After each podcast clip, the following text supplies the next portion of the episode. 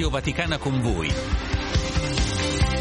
Musica, approfondimenti, ospiti, i vostri messaggi vocali, i titoli dei giornali e siti web italiani e internazionali.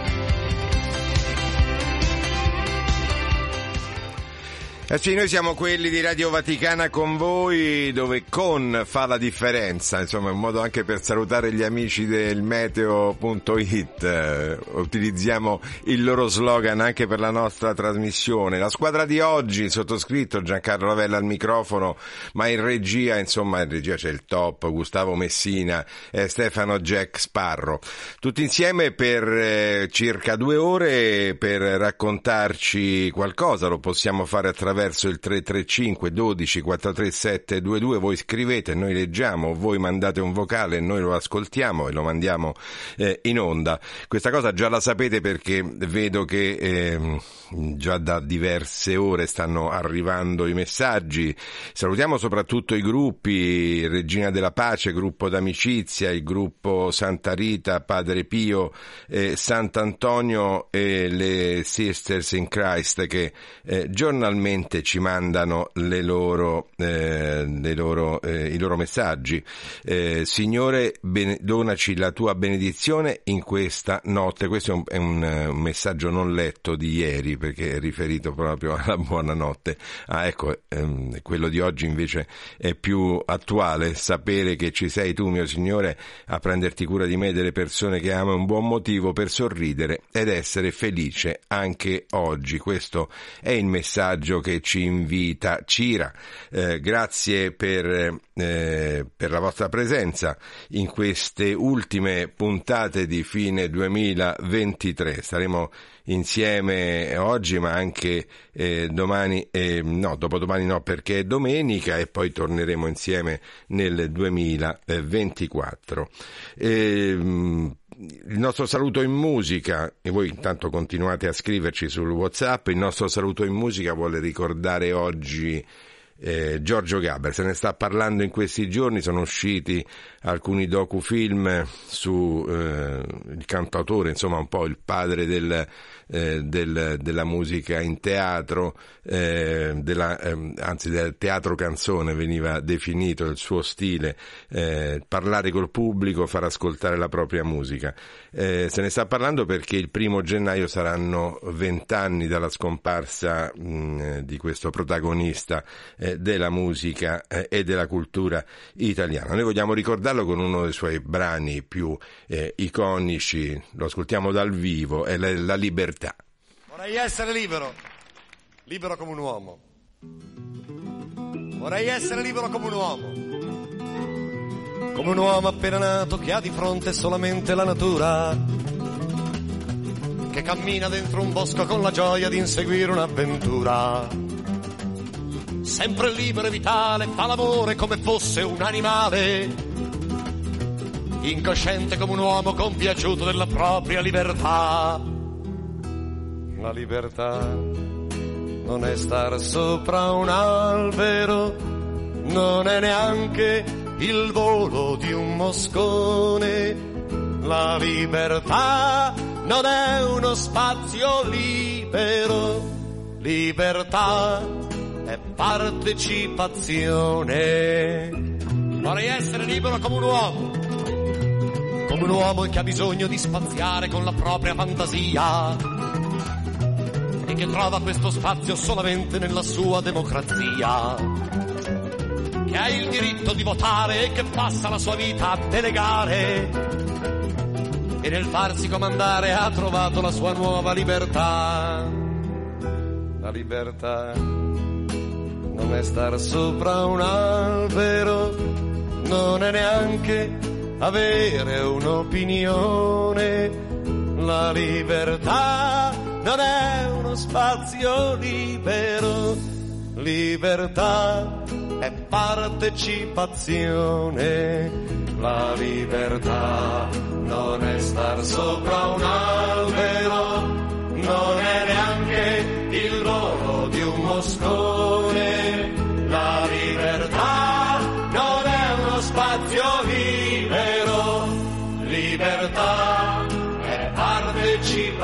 libertà partecipazione.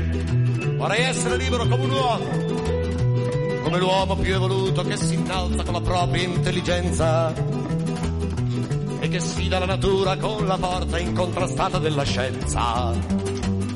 Con addosso l'entusiasmo di spaziare senza limiti nel cosmo. È convinto che la forza del pensiero sia la sola libertà. La libertà non è star sopra un albero, non è neanche un gesto, un'invenzione. La libertà non è uno spazio libero, libertà è partecipazione.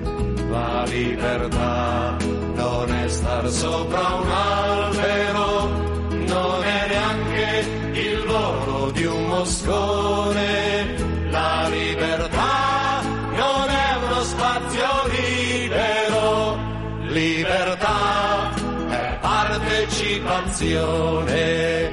La libertà non è star sopra un albero, non è neanche il volo di un moscone. La libertà non è uno spazio libero, libertà è partecipazione.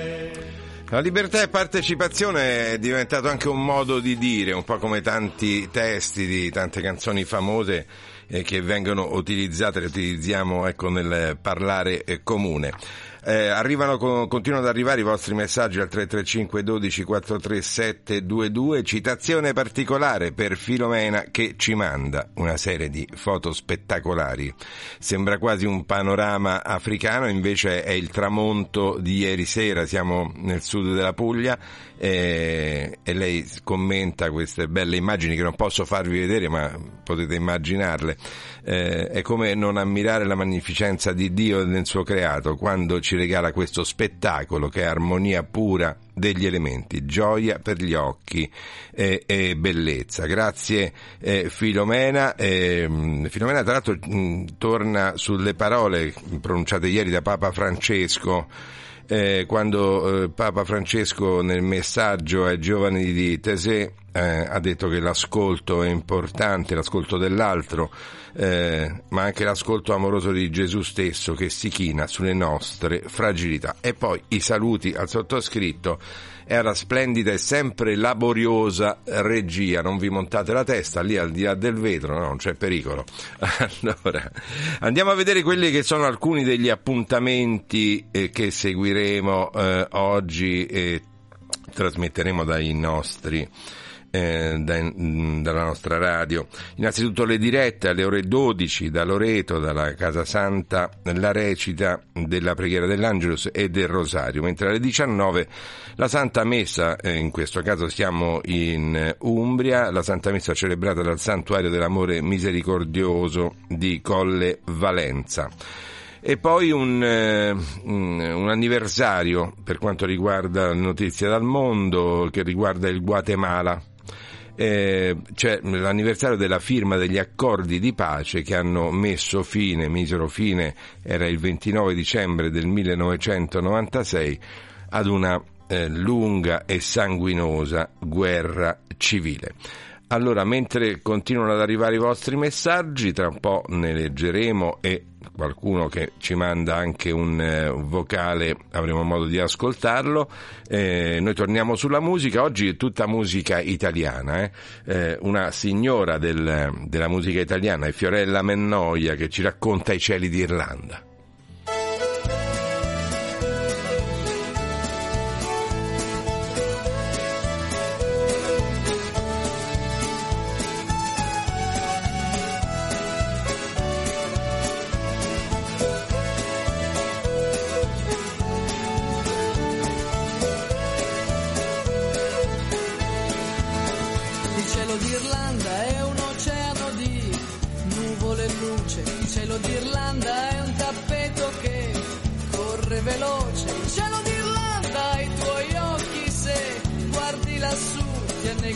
verde ti copre di blu, ti copre di verde, ti annega di blu. Il cielo d'Irlanda si sfama di muschio e di lana, il cielo d'Irlanda si spulcia i capelli alla luna. Il cielo d'Irlanda è un gregge che pascola in cielo, si di stelle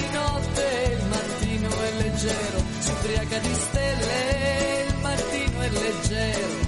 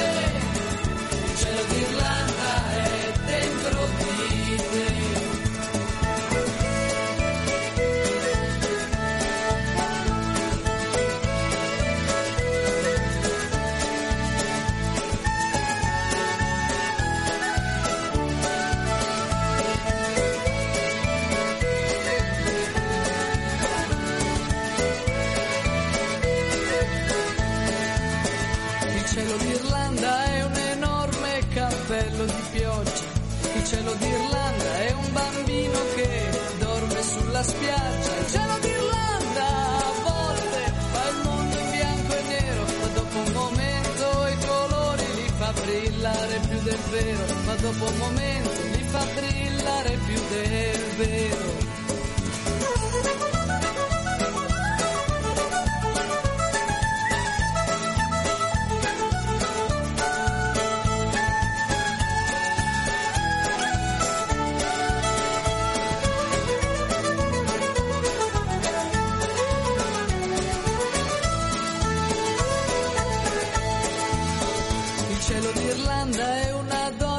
Cambia spesso d'umore. Il cielo d'Irlanda è una gonna che gira nel sole. Il cielo d'Irlanda è Dio che suona la fisarmonica, si apre e si chiude col ritmo della musica.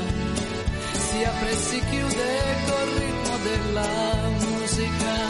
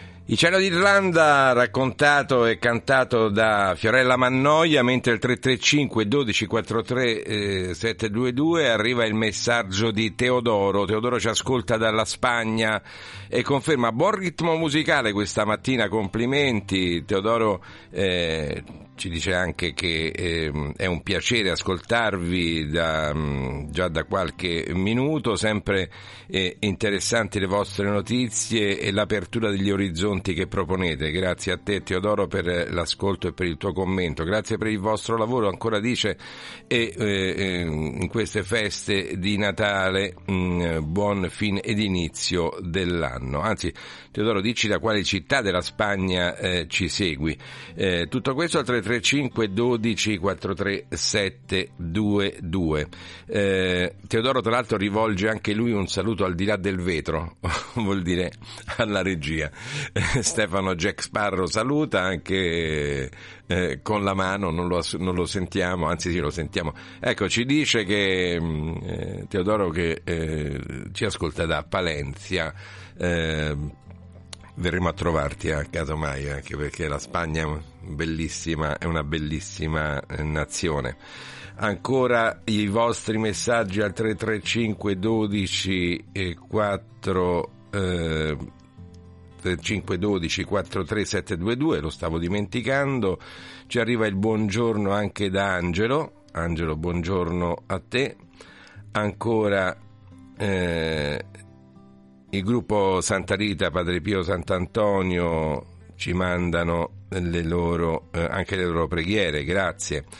Eh, preghiera anche da parte, eh, da parte, non facciamo chiaramente in tempo a leggerle, ma insomma le, le, le, vediamo e ti ringraziamo. Questa è Gioia che ci scrive al 335 12 43 722. Intanto sempre per la musica italiana e per eh, i brani che hanno fatto la storia della musica italiana e non solo. Ieri abbiamo mandato un Battisti di fine carriera, possiamo dire, no? Insomma, non, non tutti lo hanno apprezzato, era il periodo eh, in cui i testi li scriveva Pasquale Panella. Allora, ritorniamo oggi, insomma, al Battisti più classico, quello insieme eh, a Mogol, con forse insomma, il brano più famoso eh, che eh, i due hanno scritto, Il mio canto libero. C'è sempre la libertà di mezzo anche qui.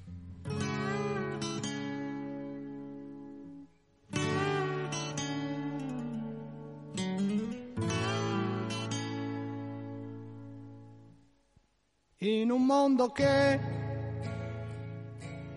non ci vuole più. Il mio canto libero sei tu. E l'immensità si apre intorno a noi al di là del limite degli occhi tuoi nasce il sentimento, nasce in mezzo al pianto. E si innalza altissimo. E va. E vola sulle accuse della gente.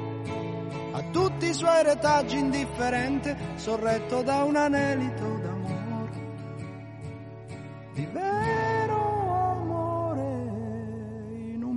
che prigioniero è. Respiriamo liberi, io e te. E la verità si offre nuda a noi e limpida l'immagine. Ormai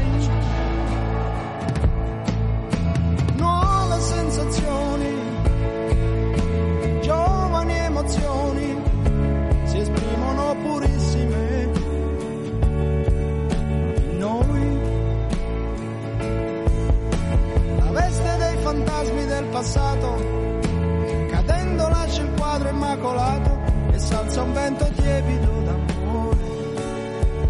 Di vero amore riscopro te.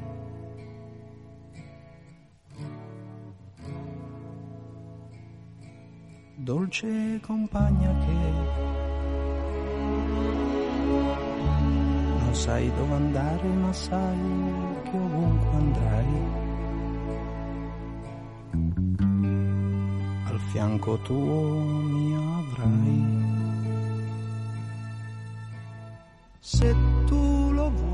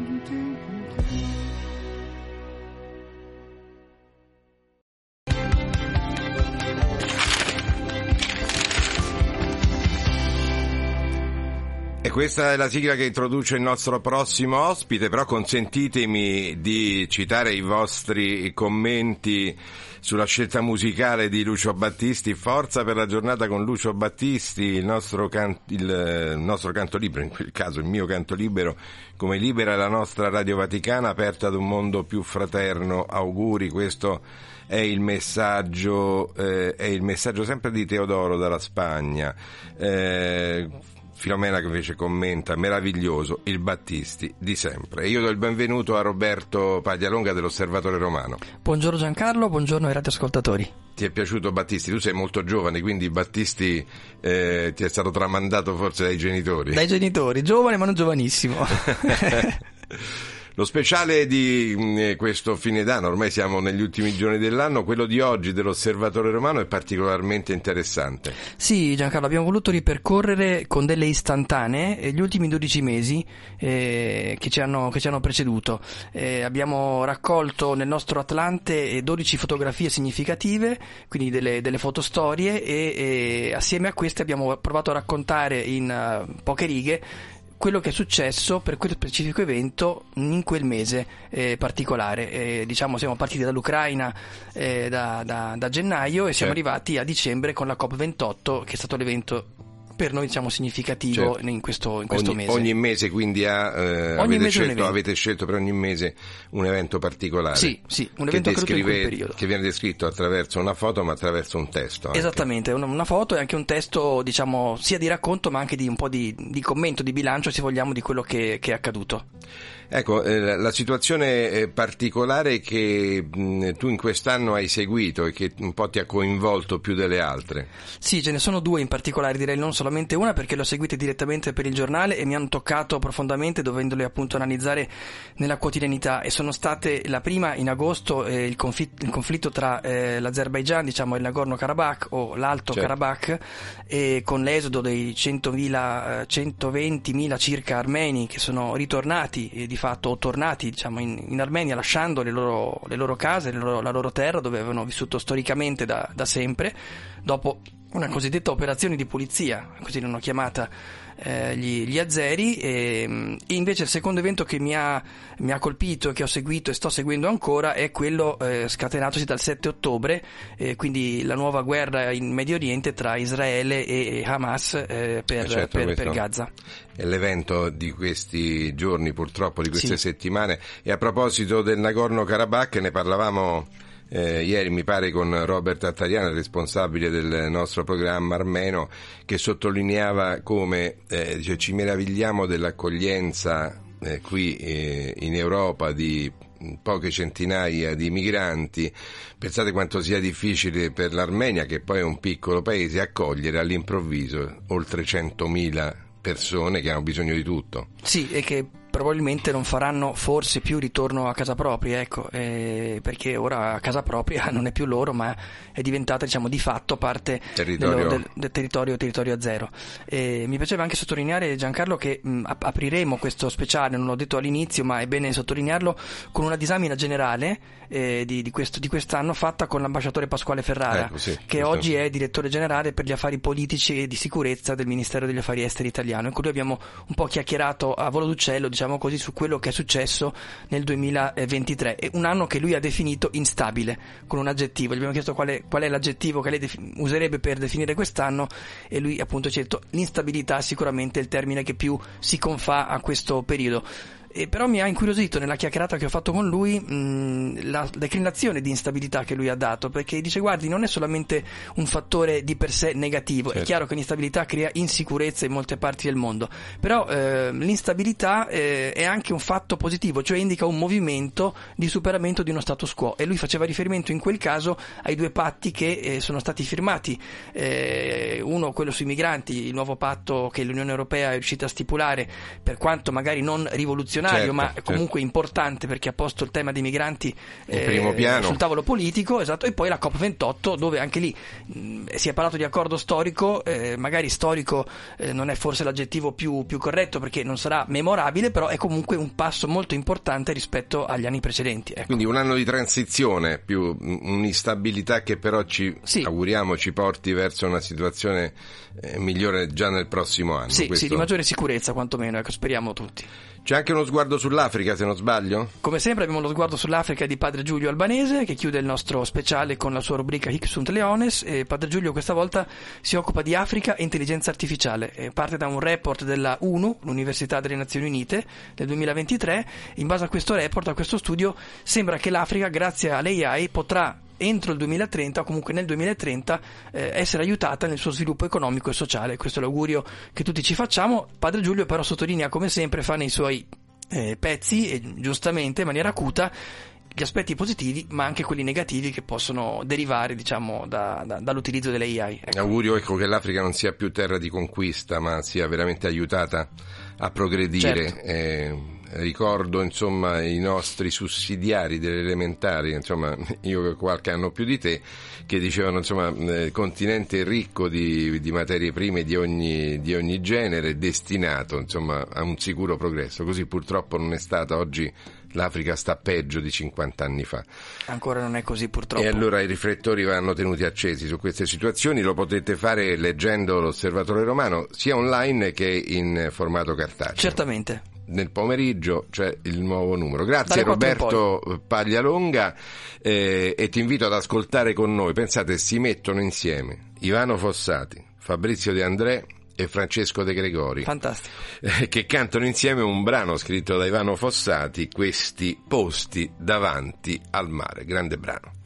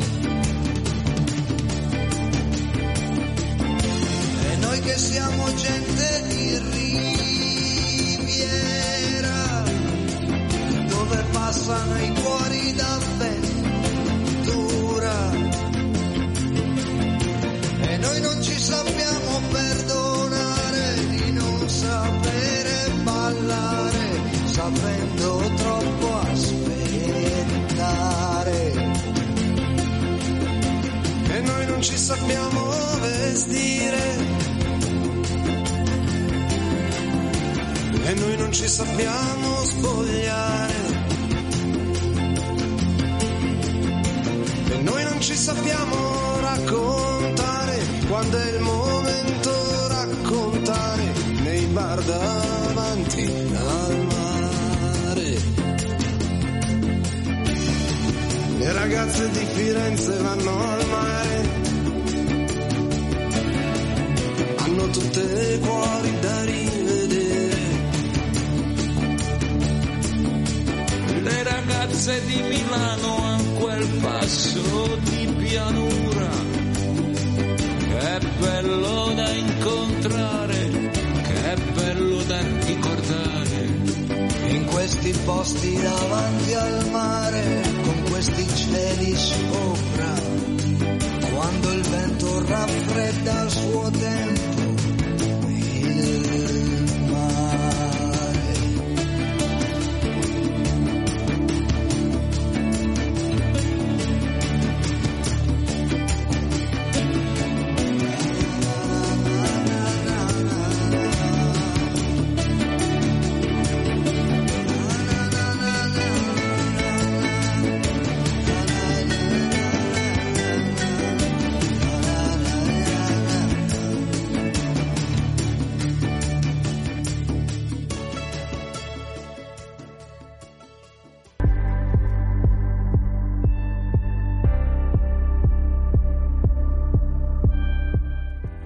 trio di eccezione oggi per la musica di Radio Vaticana con voi. Vi ricordo la squadra eh, odierna, Gustavo Messina e Stefano Jack Sparro in eh, regia, Giancarlo Lavella al microfono.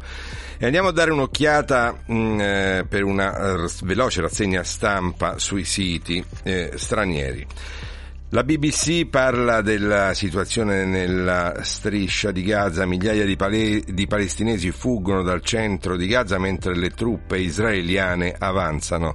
Lo abbiamo già messo in evidenza sia sul nostro sito www.vaticannews.va sia nei nostri radiogiornali il dramma umanitario che sta consumandosi a causa di questo conflitto tra Israele e Hamas. Eh, la CNN invece guarda gli Stati Uniti, in quanto l'avete sentito forse dal radiogiornale, l'alto funzionario elettorale del Maine, eh, Stato appunto eh, degli Stati Uniti degli USA, rimuove Donald Trump dalle mh, elezioni primarie del 2024 per la Casa Bianca. E dopo il Colorado quindi eh, c'è un altro Stato che impedisce a Donald Trump di, eh, di presentarsi agli elettori per l'ascesa alla Casa Bianca. Questo mh, avviene perché Trump è accusato di insurrezione in riferimento ai fatti all'assalto al Capitol Hill che ci fu nel 2024 dopo le ultime elezioni presidenziali. Andiamo a vedere cosa ci propone Nigrizia il sito dei missionari comboniani eh, guarda al Burkina Faso. Ablassé Ouedraogo, ministro degli anni 90 ai tempi della dittatura di Compaoré e fermo oppositore dell'attuale regime del presidente Traoré, è stato rapito nei giorni scorsi, eh, esattamente domenica, da individui che si sono spacciati per membri della Polizia Nazionale come riportato dal partito di Ouedraogo eh, Le Faso Otroman. Asia News, siamo qui invece sul sito del Pime, parla di eh, cristiani, musulmani, indù e buddisti uniti nel Natale, questo avviene in Asia, festa dell'armonia. Le celebrazioni hanno superato i confini tra fedi in un clima di perdono, pace e riconciliazione un musulmano ha condiviso i canti e il cibo come fatto in precedenza dall'amico cristiano per la festa islamica dell'Eid, il ruolo dei missionari in, questo, eh, in, in queste celebrazioni per lo sviluppo eh, del dialogo in questa, eh, in quest'area. Eh, ricordato appunto con affetto da tutte le comunità. Infine la Croix in lingua francese parla, ci propone cinque testimonianze per riscoprire il significato della relazione. Eh, nel prossimo anno eh, la, Croix, la Croix mette in evidenza che è importante eh, riconnettersi in qualche modo, riannodare i fili del dialogo, riscoprire le amicizie, ricollegarsi al passato e persino alla speranza. Ecco, tutto questo lo trovate su eh, alcuni dei siti che trovate su internet. Noi continuiamo con la musica, la grande musica italiana, tutti i brani arcifamosi come questo di Branduardi e il suo Carpe Diem, cogli la prima mela.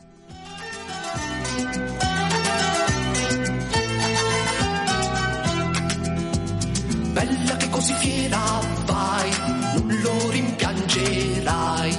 Cogli la prima mela, cogli la prima mela, cogli la prima mela. Ah. Bella che così fiera vai, non aspettare mai. Cogli la prima mela, cogli la prima mela, cogli la prima mela. Ah. Danzala la vita tua, al ritmo del tempo che va la tua allegria, cogli la prima mela, danzala la vita tua, al ritmo del tempo che va, ridila la tua allegria, cogli la prima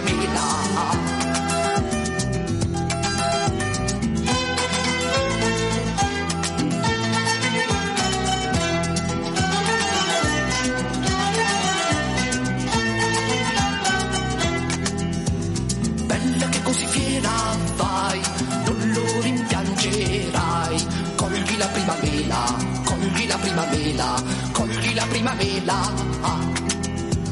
Bella che così fiera vai, non ti pentire mai. Cogli la prima mela, cogli la prima mela, cogli la prima. Ah. Stringilo forte a te, l'amico che ti sorriderà e fortuna chi se ne va. Cogli la prima mela, stringilo forte a te, sorriderà e fortuna chi se ne va. Cogli la prima mela.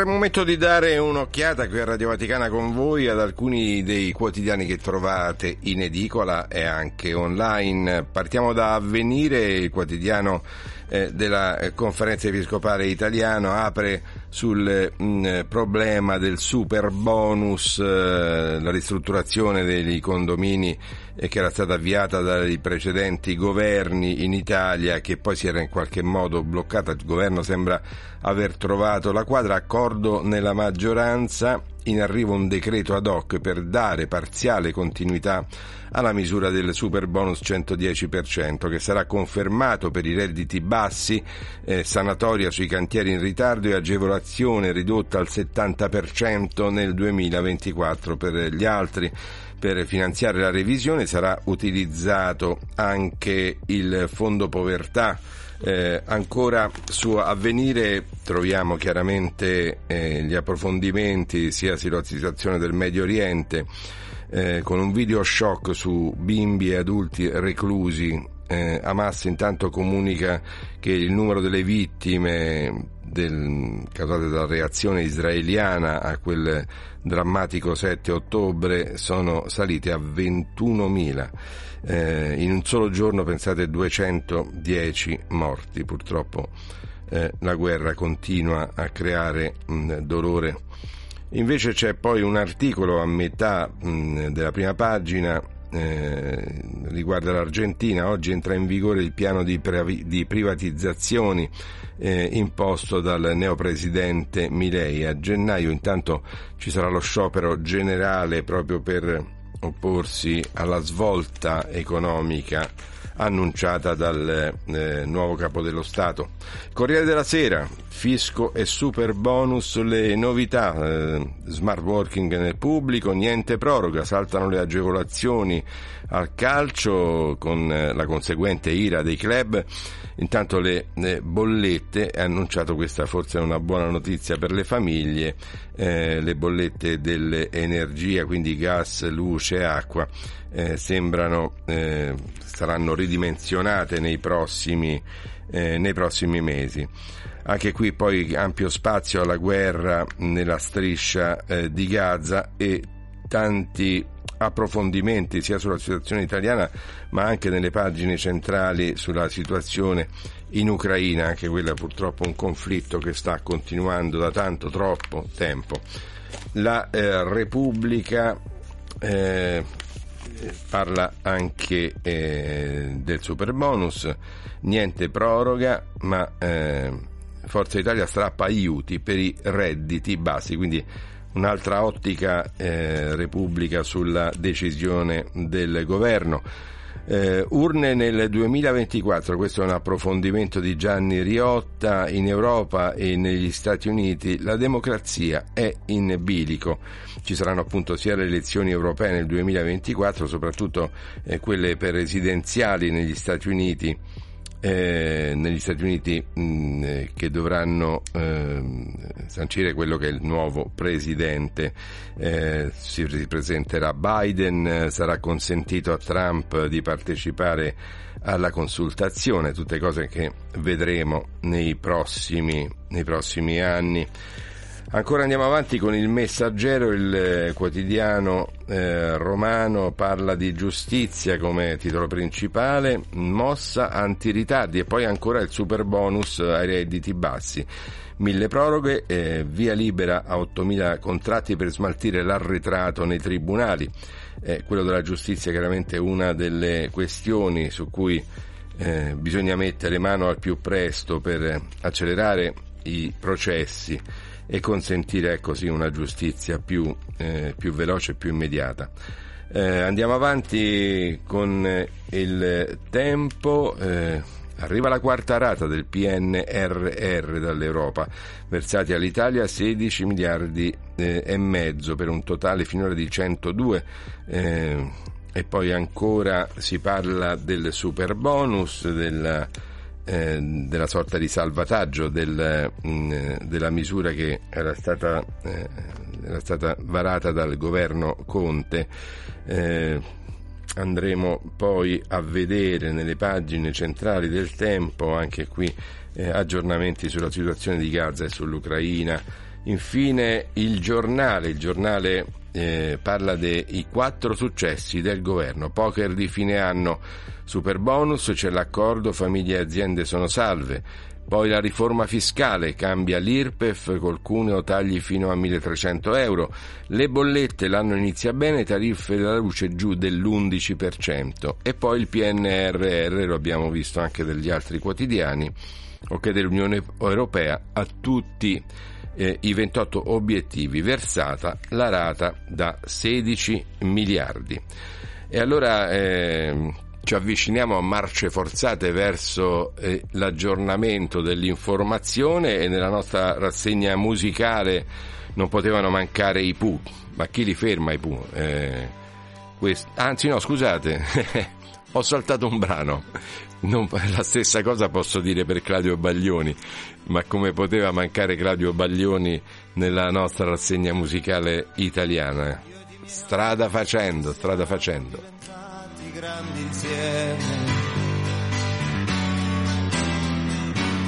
Con l'anima smaniosa chiedere di un posto che non c'è. Tra mille mattini freschi di biciclette, mille più tramonti dietro i fili del tram ed una fame di sorrisi e braccia intorno a me. Io e i miei cassetti di ricordi e di indirizzi che ho perduto. Ho visto visi e voci di chi ho amato prima o poi andar via. E ho respirato un mare sconosciuto nelle ore larghe e vuote di un'estate di città, accanto alla mia ombra lunga di malinconia. Io le mie tante sere chiuse come chiudere un ombrello. Col viso sopra il petto a leggermi i dolori e i miei guai. Ho camminato quelle vie che curvano seguendo il vento e dentro un senso di inutilità e fragile e violento mi son detto tu vedrai, vedrai, vedrai.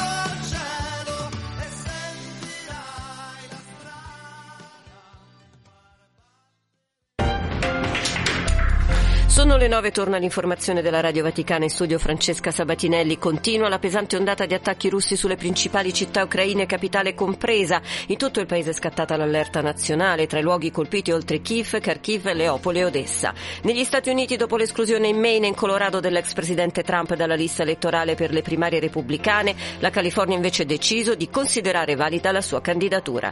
In Argentina, la principale centrale sindacale ha indetto uno sciopero generale per il 24 gennaio per protestare contro i primi decreti e disegni di legge della neopresidenza di Javier Milei insediatosi un mese e mezzo fa. Nella Repubblica Democratica del Congo alle elezioni del 20 e 21 dicembre sembra assicurata l'ampia vittoria del presidente in carica Shisekedi. Le opposizioni si preparano a contestare il risultato del voto ritenuto frutto di frodi organizzate e pianificate. È tutto, l'informazione torna alle ore 10. Grazie, grazie a Francesca Sabatinelli per gli aggiornamenti dell'informazione e noi insomma li avevamo annunciati prima per errore, ma insomma ci sono i Pooh, i Pooh ci sono, chi li ferma i Pooh, insomma, chi fermerà la musica.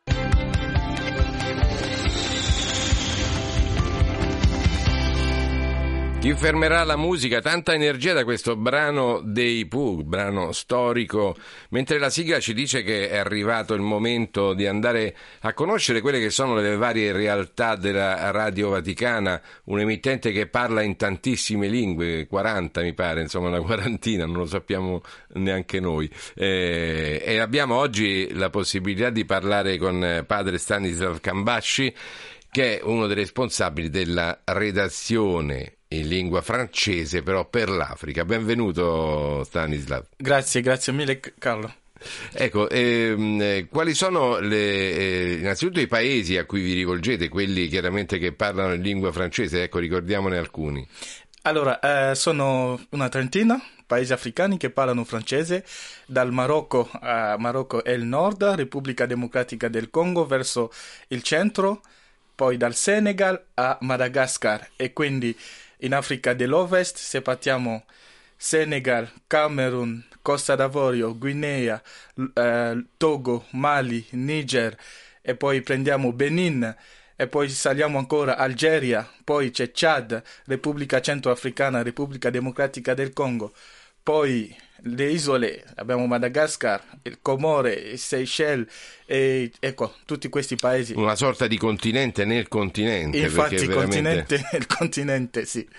Ecco, eh, gli argomenti che state trattando in questo momento, immagino chiaramente le due guerre che portiamo avanti da diverso tempo siano anche per voi insomma, eh, motivo di, di, attenzione, ma ci sono tanti argomenti che eh, riguardano proprio quello che è il vostro pubblico.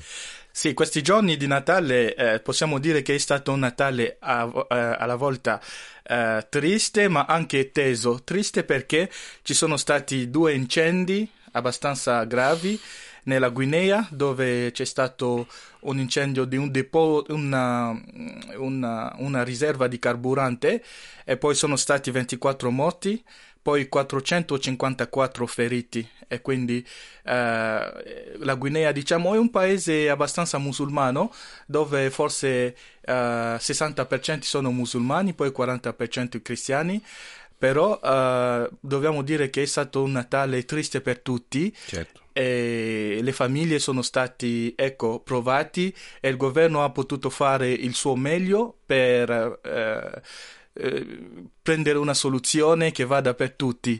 Ecco, questo è la Guinea. Poi nel Togo, che è t- proprio vicino, anche c'è stato un incendio in un mercato a Lome, la capitale, e lì eh, si dice che 6.000 commercianti sono stati toccati e quindi più di 6.000 commerci bruciati e quindi è stato anche un Natale molto triste. Un gravissimo danno, certo, per, per, il commercio locale e anche poi per la sicurezza, insomma, è chiaro. Ecco, eh sì. senti, ma perché l'Africa non riesce a eh, vivere quel progresso che anni fa, ne parlavamo prima con l'osservatore romano, no? Sì. Eh, in cui negli anni 60 si parlava dell'Africa come nazione ricca di materie prime e destinata a un sicuro progresso, così non è stato.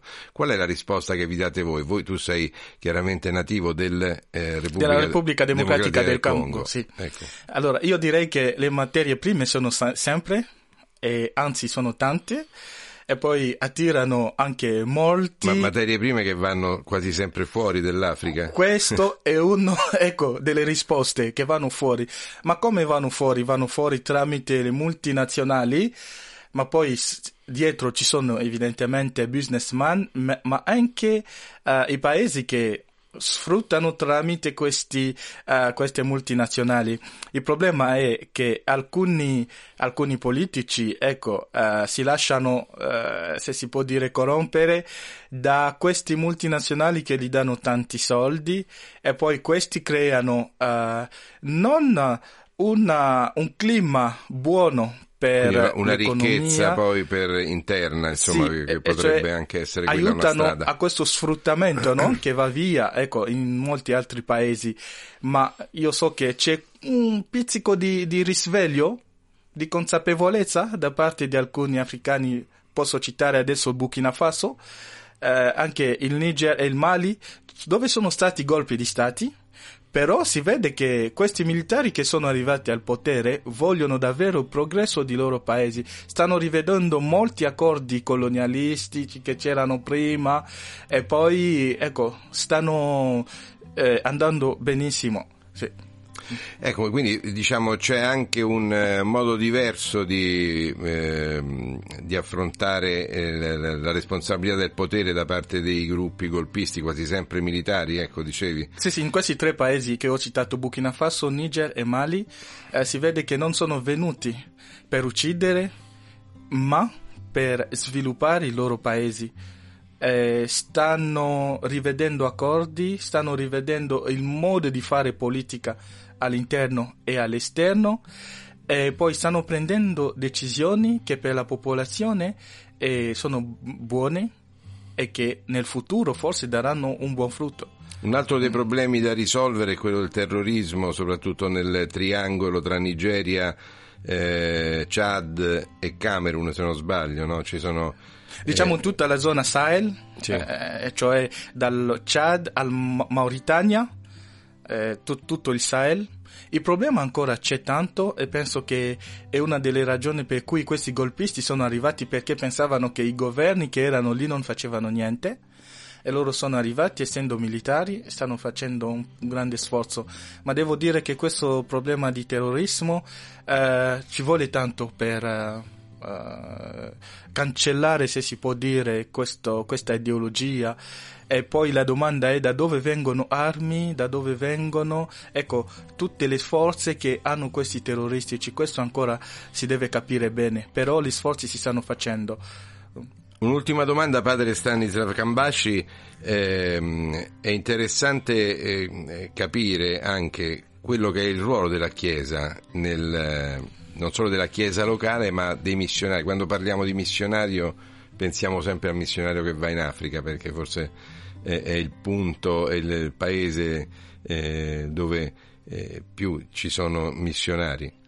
Eh, I missionari adesso sono eh, pochissimi, eh, soprattutto quelli che venivano dall'Europa o dall'America sono pochissimi. Adesso sono eh, i chierici locali che hanno preso in mano eh, la responsabilità della Chiesa e devo dire che la Chiesa sta facendo Cioè, Una, tanto. una chiesa che è cresciuta, insomma.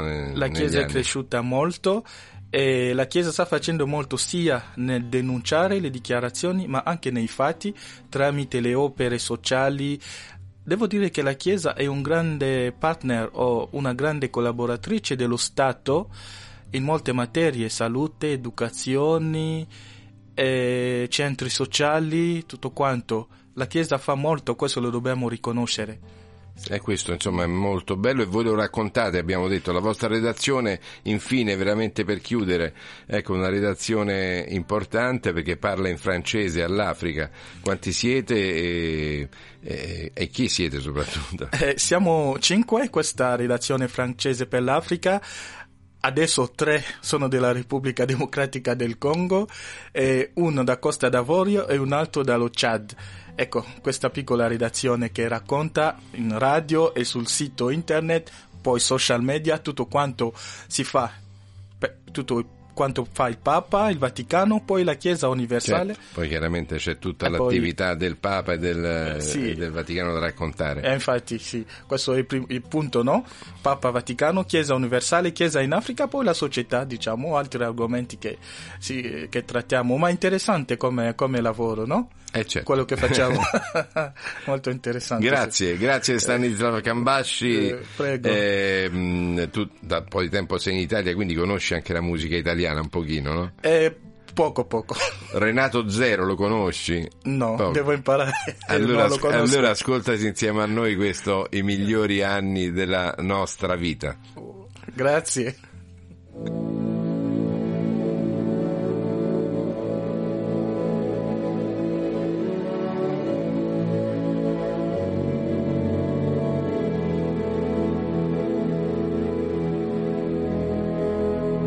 Penso che ogni giorno sia come una pesca miracolosa e che bello pescare sospesi su di una soffice nuvola rosa. Io come un gentiluomo e tu come una sposa. Mentre fuori dalla finestra si alza in volo soltanto la polvere, c'è aria di tempesta. Sarà che noi due siamo di un altro lontanissimo pianeta, ma il mondo da qui sembra soltanto una botola segreta.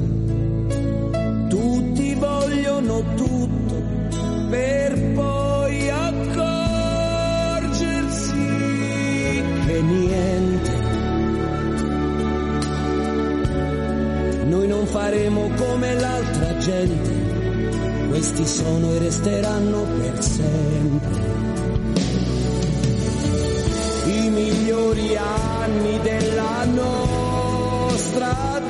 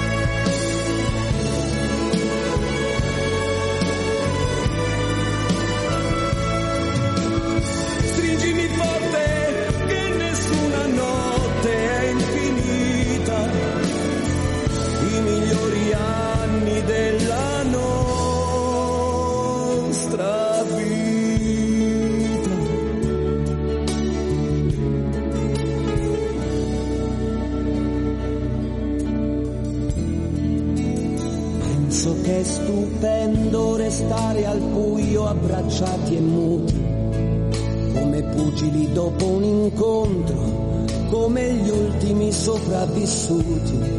Forse un giorno scopriremo che non ci siamo mai perduti e che tutta quella tristezza in realtà non è mai esistita.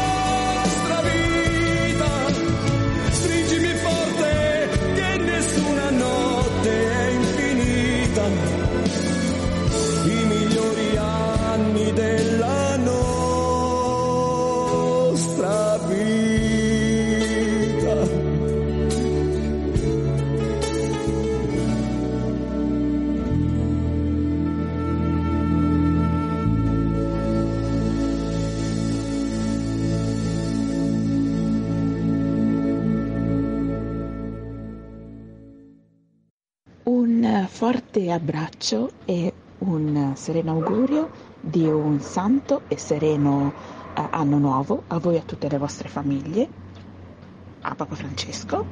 E un ricordo nella preghiera per tutte le persone che soffrono, particolarmente in Terra Santa e nelle altre zone del mondo dove c'è guerra, insomma, sofferenza, per le persone sole e partic- anche per quelli che non conoscono ancora Dio oppure l'hanno accantonato, ecco. Un ricordo della preghiera anche per Papa, il Papa Emerito per il primo anniversario del ritorno alla casa del padre. E, mh, vorrei sentire se ci fosse la possibilità eh, Happy Christmas, Where is Over, eh, nella versione però cantata dalla Raffaella Carrà. Un forte abbraccio a tutti voi, grazie di tutto e la dedico anche a mia sorella Valentina e a mio cognato Luca. Grazie, Serena. Grazie Serena per averci mandato il tuo messaggio vocale augurale, grazie ancora al 335 12 43 722 continuano ad arrivare i vostri, eh, i vostri pensieri. Ehm, dunque, dunque, c'è un, pens- un, un vostro messaggio che volevo mettere eh, e volevo comunicarvi, volevo condividere. Ecco, sì, è il, eh, sono alcune frasi del brano che abbiamo ascoltato di Renato Zero. Eh, che eh, nessuna notte è infinita, è proprio vero. Eh, e quella tristezza, aggiungo io, che ci sembrava così eh, insuperabile, mh, non è mai esistita. Ecco, vuol dire che se ci rendiamo conto di questo, vuol dire che avremo superato gran parte dei problemi che stiamo vivendo sia all'interno delle nostre famiglie, quindi microcosmo, sia più eh, in grande nel eh, macrocosmo. C'è anche un altro audio che possiamo ascoltare in questo momento via la regia. Buongiorno a tutti, buon Natale perché mi hanno detto che c'è tempo per tutta l'ottava del Natale, tutti, tutta la settimana diciamo che viene dopo il giorno di Natale e anche naturalmente soprattutto a Giancarlo, a eh, Stefano Sparro, detto Jack in regia, da Gianluca e anche al sacerdote africano di prima che ha detto delle cose molto belle e interessanti. Anche a Parigi eh, ci sono tanti africani che fanno la chiesa. Grazie Gianluca, grazie del tuo messaggio vocale, ricambiamo, eh, ricambiamo, gli auguri sia di Natale che per il prossimo anno. Invece adesso voglio dirvi una cosa, questo insomma per chi eh, vive a Roma è, mm, eh, può essere interessante o anche per chi è vicino alla capitale può arrivare e eh, andare a vedere sino al 6 gennaio prossimo la statua del bambinello di Padre Pio eh, che viene esposto appunto sino al 6 gennaio nella chiesa di San Salvatore in Lauro. Eh, pensate, questa statua che è appartenuta al santo di Pietrelcina, venne donata dallo stesso Padre Pio all'attore Carlo Campanini, un attore eh, negli, degli anni 60 che eh, era uno dei, dei, figli spirituali di Padre Pio. Eh, questo avvenne nella primavera del 1966 e ancora oggi questa statua, questa piccola statua del bambinello è custodita dalla famiglia Campanini eh, e ogni anno torna in pubblico durante il Natale.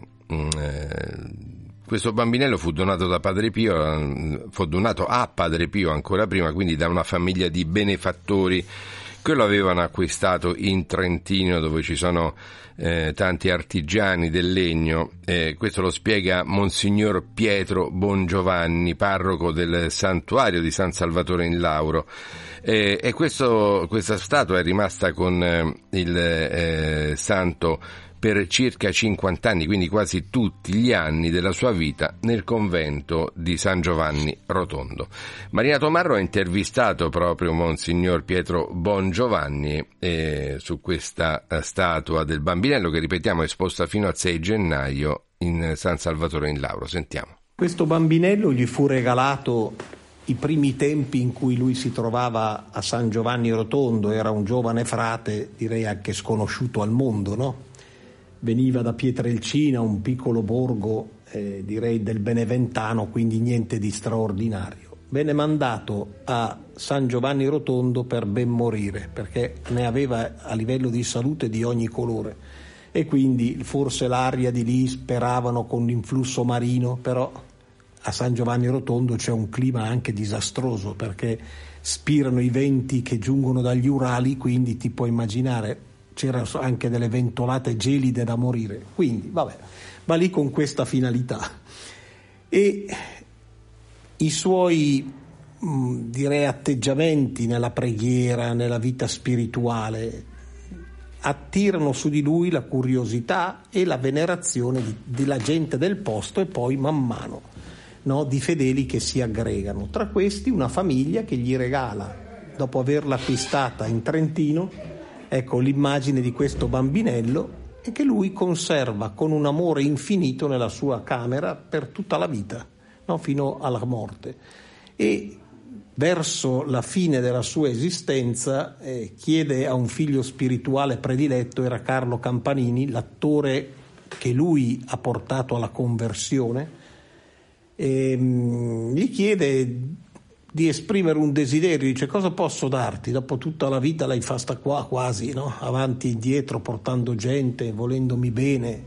E allora Carlo Campanini dice non ho il coraggio di chiedere, ma se lei chiedesse al superiore se mi regala quel bambinello che lei tanto ama, quando sarà il momento io lo prenderei molto volentieri. Allora Padre Pio parlò con il superiore di, della casa, perché sa, nessuno dispone nei cappuccini, almeno all'epoca, nessuno disponeva delle proprie cose. E allora chiede il permesso di poter donare questo bambinello alla, alla morte, ovviamente, come eredità a Carlo Campanini. E così passa da Padre Pio a Campanini. Questo bambinello ha una caratteristica che... Eh, ha ricevuto la preghiera di Padre Pio tutta la vita e Padre Pio aveva verso queste immagini di Gesù bambino una tenerezza molto forte e lo riempiva di baci, ogni volta che passava era un bacio, un bacio, ma tant'è che la, i frati del convento lo chiamavano il bambinello dei baci, tanto era inondato da questi baci da Padre Pio stesso.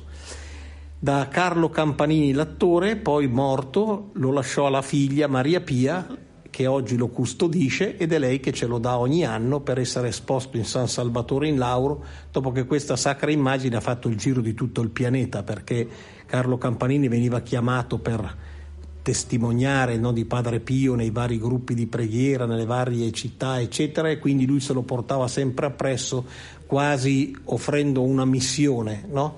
E bello, e quindi adesso sta esposto qui da noi per tutto il periodo natalizio e, è impressionante come eh, tanta gente, direi così, qui accorra proprio con l'intenzione di venire a pregare, a venerare questa immagine sacra.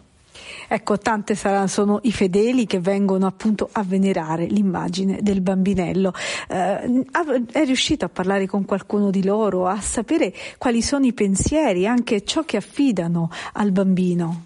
È un pellegrinaggio eh, di speranza, è un pellegrinaggio di fede, gente che parte dai luoghi più disparati, addirittura vengono dalla Sicilia, da Trento, da di qua e di là, cioè per dire, no?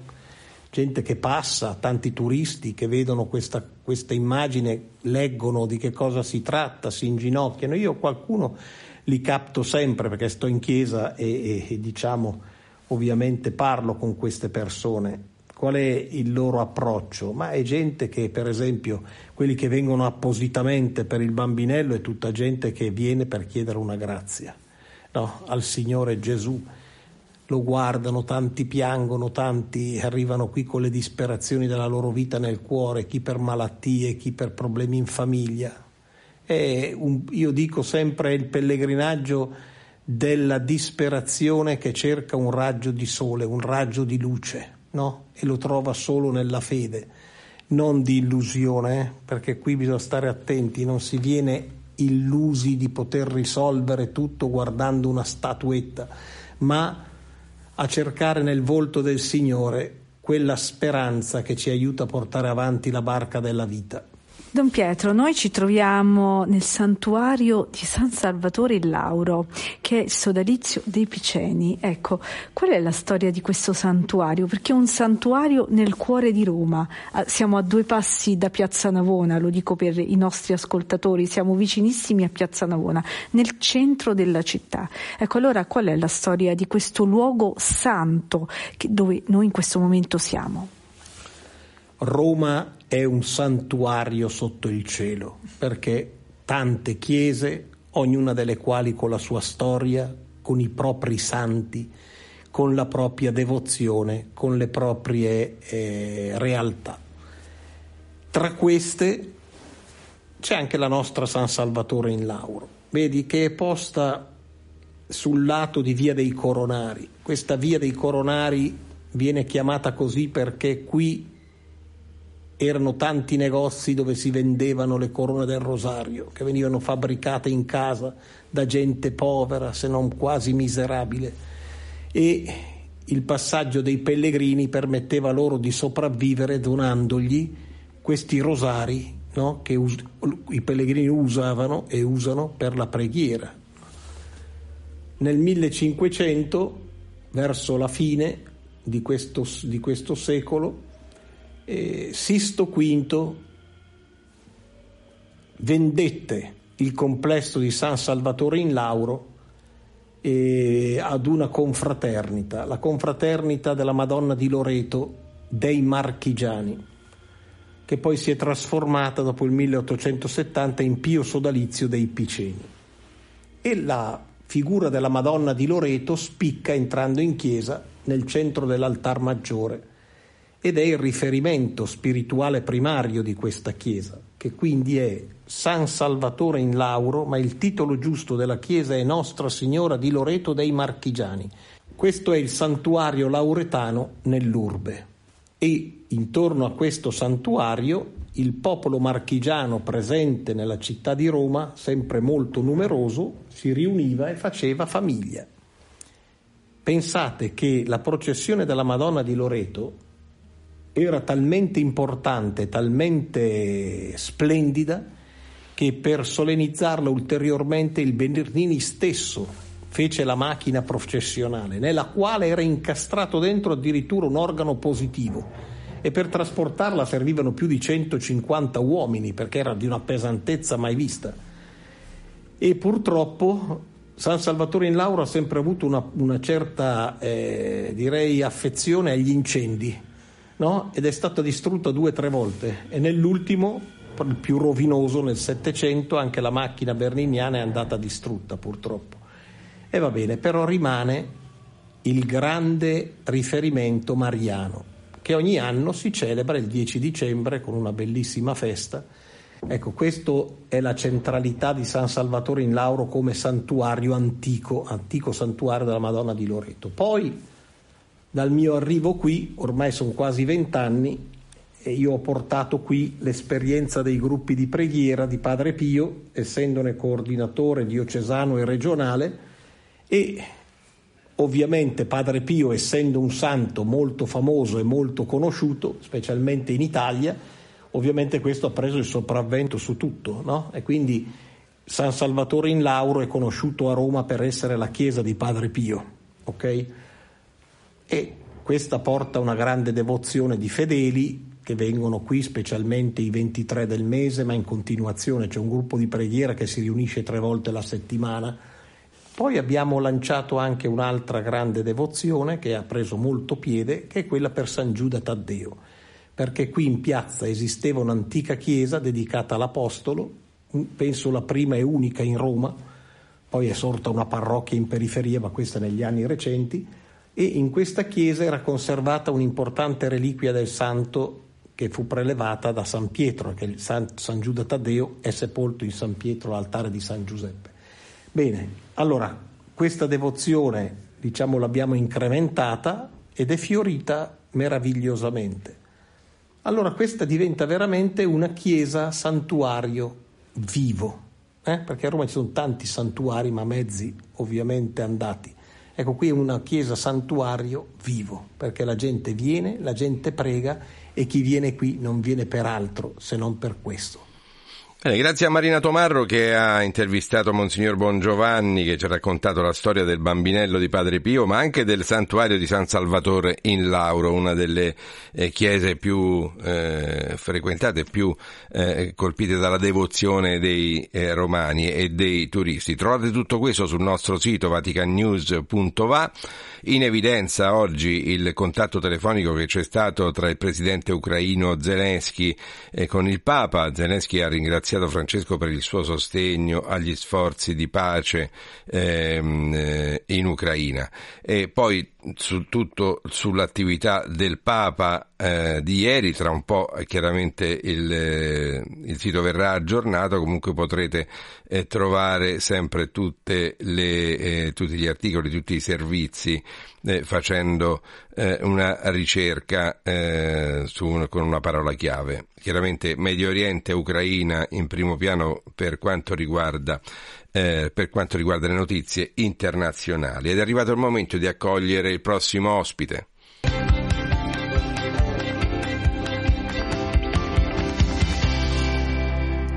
Abbiamo parlato ieri di sport, siamo andati in un centro sportivo, quindi sport praticato. Oggi parliamo più dello sport da guardare e questo sport, eh, almeno insomma, nei- in Europa, è sicuramente il calcio. Eh, allora accogliamo subito eh, Francesco Caremani che di sport eh, ne, ne capisce molto. Buongiorno, buongiorno Francesco. Buongiorno Giancarlo, buongiorno a tutti voi. Benvenuto a Radio Vaticana con voi. Francesco, il calcio della mia infanzia era alle 14.30 la domenica, poi il mercoledì c'erano le coppe e lì si finiva, insomma si, si guardavano in registrata o in diretta alcune partite. Adesso noi dal prossimo anno, è già cambiato molto negli anni scorsi, ma dal prossimo anno ci potrà essere una vera e propria rivoluzione. Raccontaci qualcosa. Ma guarda, eh, in realtà la rivoluzione ci sarà perché sarà modificata la Champions League, eh, ci saranno eh, più partite, eh, si giocherà anche il giovedì, eh, ci sarà un girone unico e quindi sarà un cambiamento epocale della Coppa Europea più importante.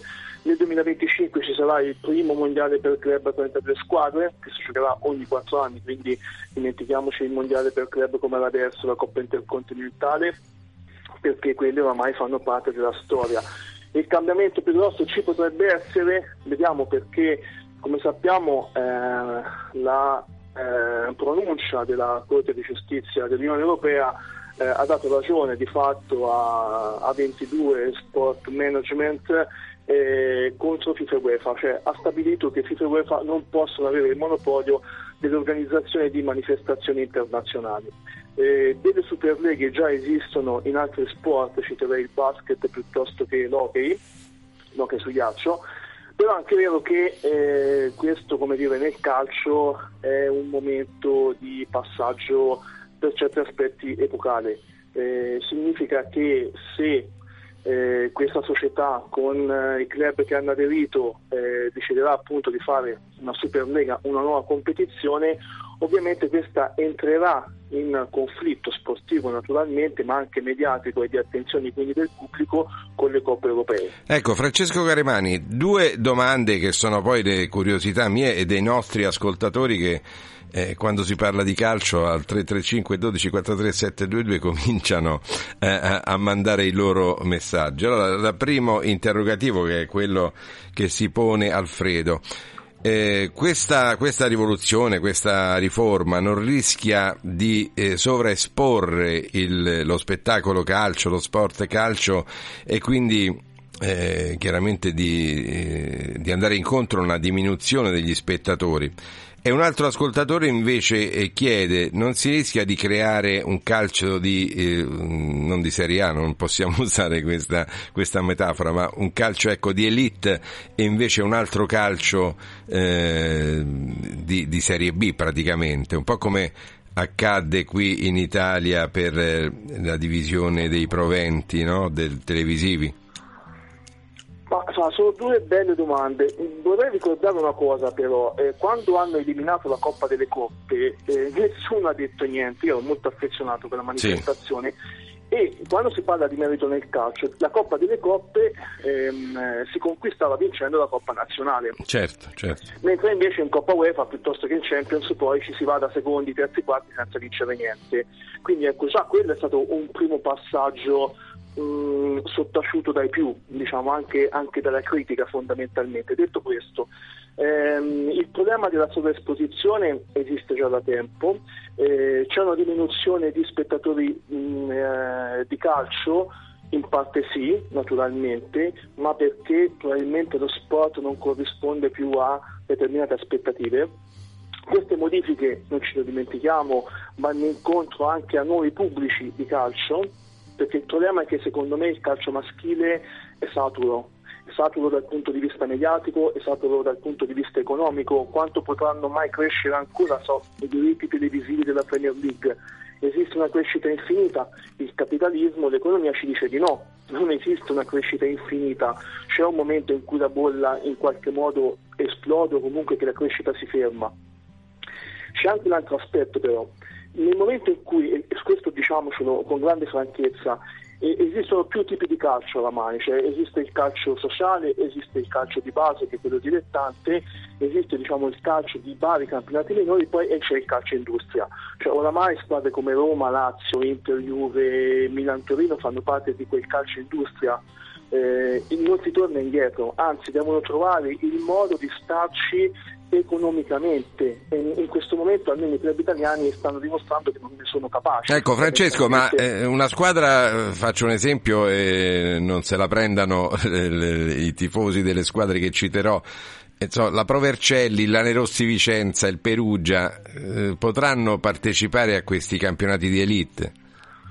Per fortuna sì, perché il grande cambiamento che come dire, ha fatto questa società, eh, ricordiamo i club che hanno aderito, tra cui appunto Barcellona, Real Madrid e Juventus, quelli come dire più ribelli, poi ovviamente c'erano dietro tutti gli altri, eh, volevo dire c'è ancora il sito con gli stemmi dei club se uno volesse andare a controllare, eh, era proprio questo, inizialmente la Superlega è stata proposta come eh, torneo chiuso e questo ha scatenato tutta una serie di critiche anche di, di rivolte. Eh, dall'altra parte, ecco, l'altro aspetto interessante, quindi primo diventa diciamo così un torneo aperto e questa Certo. secondo me è la cosa più importante per, cioè, perché se no allora si smette di sognare nel calcio perché non siamo negli Stati Uniti le leghe chiuse appartengono a un'altra cultura sportiva fatta molto bene anche dal punto di vista economico non appartiene alla nostra cultura sportiva l'altro aspetto è che ci sarà non solo una competizione maschile cioè prevista ma anche una competizione femminile ora bisogna capire una cosa come aderiranno i club a questa nuova competizione? Cioè si devono iscrivere? E se si iscrivono a questa nuova competizione non si iscrivono più alle coppe europee, perché questo ancora non è chiaro per niente e, e quindi questo è tutto da vedere. Il calcio, diciamo così, elite e il calcio purtroppo, tra virgolette, dei, dei club meno abbienti, diciamo così, esiste già purtroppo.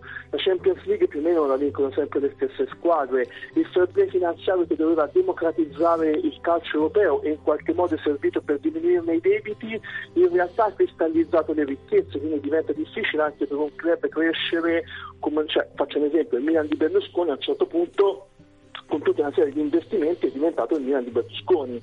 Oggi questo sarebbe molto più complicato con play, anzi è molto più complicato con play finanziario e comunque ci sono anche le sanzioni, non ce lo dimentichiamo perché le persone guardano solo Manchester City, Paris Saint Germain, ma tanti club sono stati sanzionati per la direzione del fair play finanziario, quindi ha funzionato, ha funzionato in parte, era una buona idea che però in concreto si è realizzata male. Francesco Caremani, una situazione tutta da vedere, come tu hai detto, in evoluzione, la racconteremo casomai insieme nei prossimi mesi.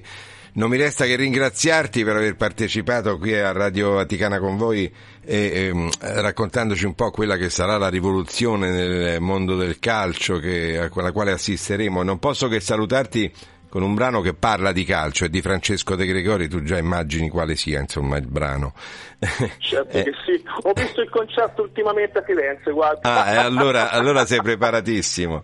La leva calcistica della classe 1968. Grazie Francesco Caremani, grazie per essere stato con noi. Grazie a voi.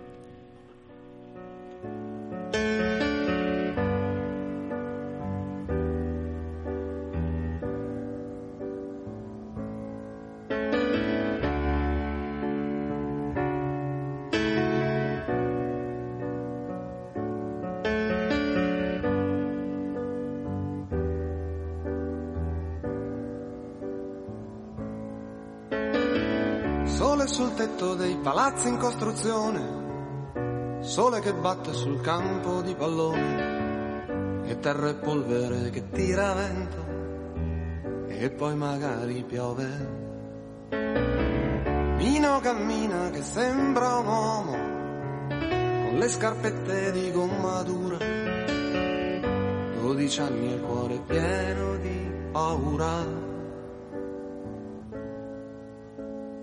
Mino non aver paura di sbagliare un calcio di rigore. Non è mica da questi particolari che si giudica un giocatore.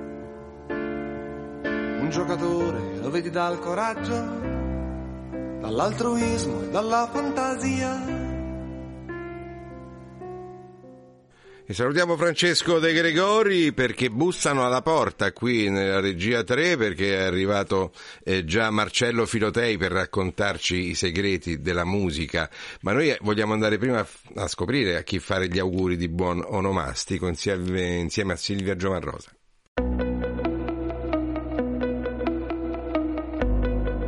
Oggi, 29 dicembre, la Chiesa ricorda San Tommaso Becket, vescovo di Canterbury, martire. Da uomo di Stato a martire per amore di Cristo e della Chiesa, cancelliere del sovrano inglese Enrico II, divenuto vescovo di Canterbury, contrasta il suo amico re per difendere la verità e la libertà.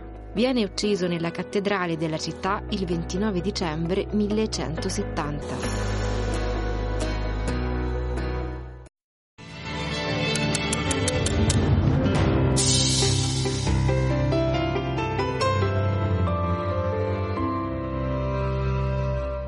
Eh sì, la sigla è quella che ci porta agli amici della redazione musicale. Oggi Marcello Filotei con noi. Ciao Marcello. Buongiorno a te e agli ascoltatori. Allora, le feste natalizie sono così, idealmente il momento in cui si ascolta più musica, musica quella, quella seria, quella buona. Sì, e soprattutto il primo gennaio tutti quanti collegati con Vienna per il concerto di Capodanno, che però adesso è diventato un concerto anche che per la pace, e per la fratellanza, soprattutto diciamo un concerto molto allegro che stranamente però si conclude sempre con una marcia di guerra, che è la marcia, la marcia di, Radeschi. di, Radeschi. che è una cosa un po' eh, particolare.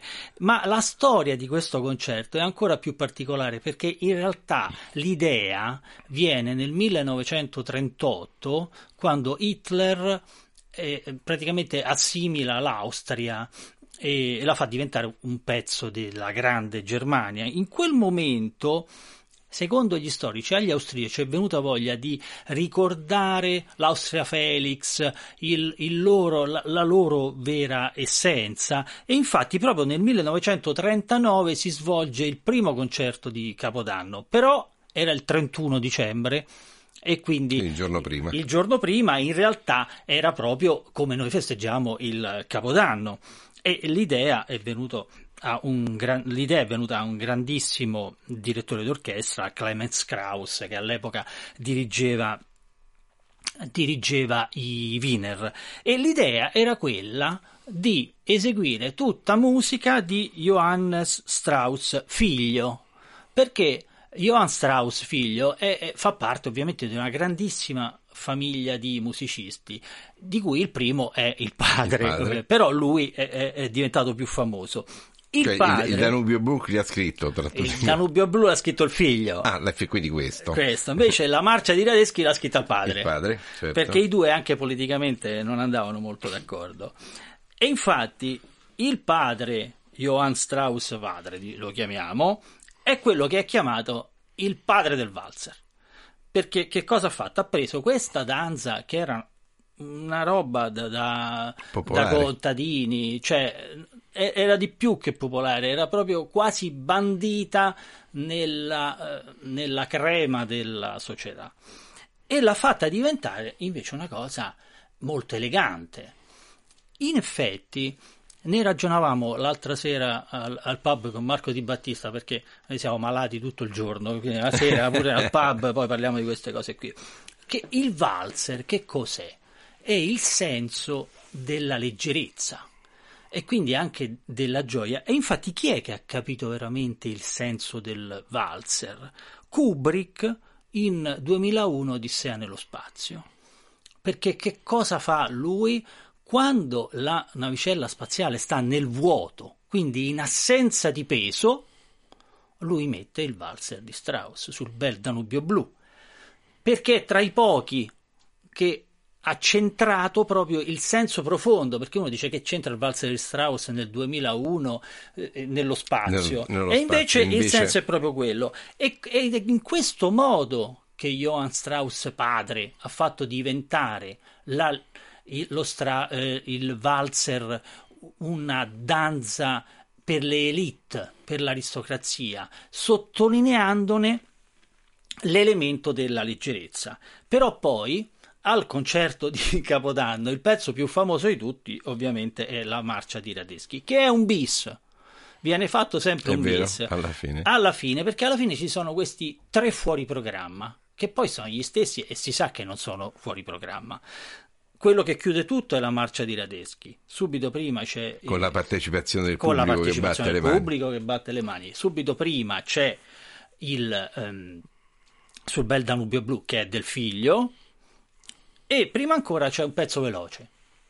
Allora noi comi- facciamolo al contrario. Scusa, un- un- mi inserisco. Anni fa provai a prenotare dei posti a Vienna al eh, concerto di Capodanno perché ho detto una volta nella vita Nella vita bisogna andarci. E mi dissero: sì, c'è- ci sono dei, posti tra sette anni. Sì, in effetti è, è un po' complicato, però c'è un sorteggio.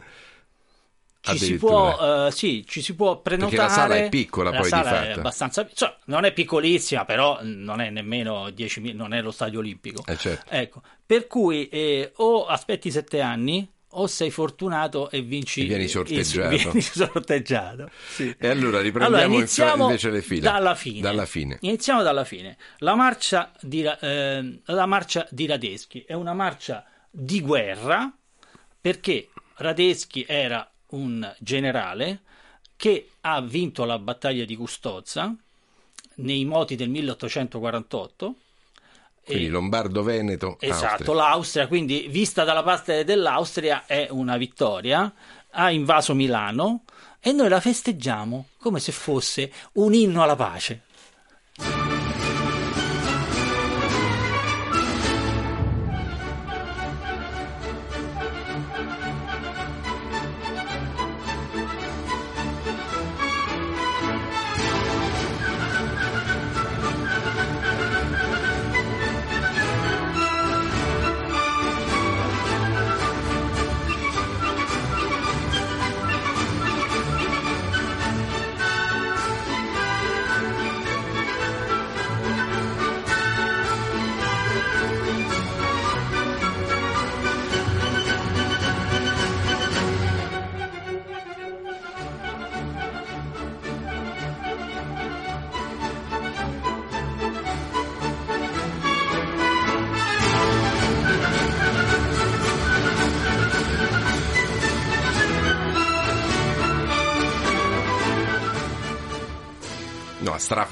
Questo brano. Ecco, e sì, e qui cominciano gli applausi, Sì, no? sì. che poi sempre applaudono troppo forte, troppo E presto. allora eh. il direttore d'orchestra Eh, redarguisce si la, la redarguisce il platea. pubblico, sì.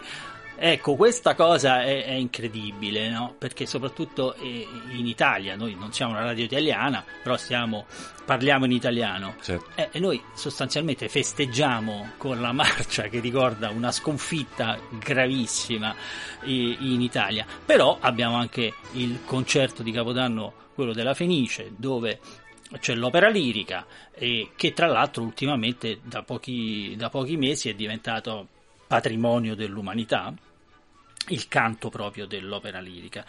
A Vienna invece, o giustamente, si celebra la Vienna dell'Ottocento, quella eh, diciamo che era un punto di riferimento in tutto il mondo e an- si celebra anche in maniera Culturale ed economico, anche culturale, economico, militare. quell'impero austriaco aveva lo sbocco al mare a Trieste, quindi Trieste eh, era importantissimo per, Eh sì, eh, poi dal punto di vista la, la commerciale. storia dell'indipendenza italiana, di- Vabbè. di cui qui questo è, Faremo è un un'altra punto, trasmissione facciamo un'altra trasmissione anche musicale volendo. Certo. Però all'epoca si divertivano parecchio a Vienna e per esempio Johann Strauss Jr., il, il figlio, era famosissimo ovunque, fece una grande tournée in Russia e tornò, insomma, era uno veramente successi incredibili. A Vienna ci sono rimasti un po' male perché pare che Johann Strauss II eh, era più contento di essere famoso in Russia che di essere famoso invece in Austria. Allora, una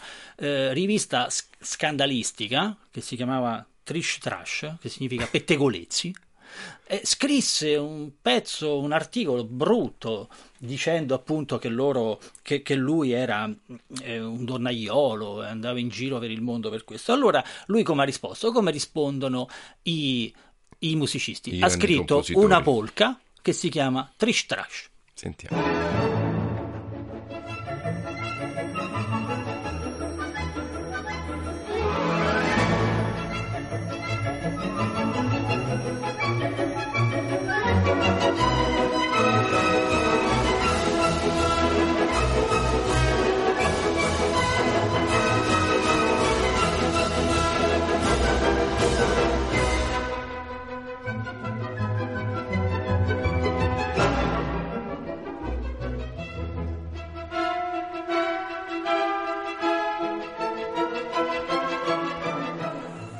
Anche questo è un brano famosissimo. Questo anche. E, e qui appunto abbiamo il pettegolezzo, il pettegolezzo in musica. Però il brano più famoso di Johannes Strauss II, che è stato chiamato il re del valzer, mentre il padre era il padre del valzer, Certo. e anche il suo.